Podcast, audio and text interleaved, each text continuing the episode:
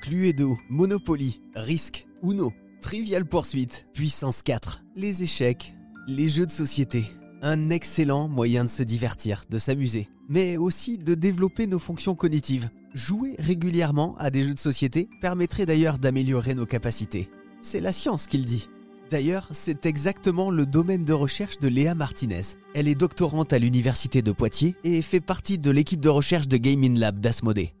Gaming Lab, c'est un projet donc porté par euh, l'équipe Asmodée euh, Research, donc de, de. Euh, Gaming Lab, c'est donc un programme de soutien en fait à la recherche, la recherche donc scientifique sur les jeux de société.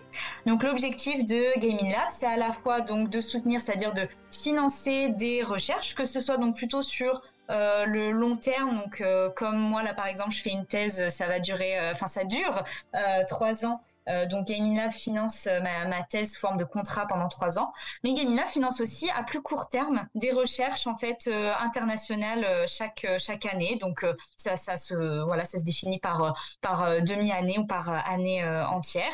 Et puis aussi Gaming Lab essaye d'organiser ou de soutenir au maximum tous les événements, les conférences qui permettent justement de mettre en avant la recherche et les, les résultats scientifiques sur le jeu de société. Il y a donc bien un domaine de recherche scientifique sur les jeux de société alors? Oui, absolument. Ça, ça existe, oui, dans plein de disciplines euh, différentes. On essaye de, de déterminer euh, comment les jeux peuvent euh, voilà, impacter notre société, nous impacter nous en tant qu'humains. Donc moi en particulier, je fais de la psychologie cognitive, donc je m'intéresse à comment les jeux de société peuvent impacter en particulier nos fonctions mentales.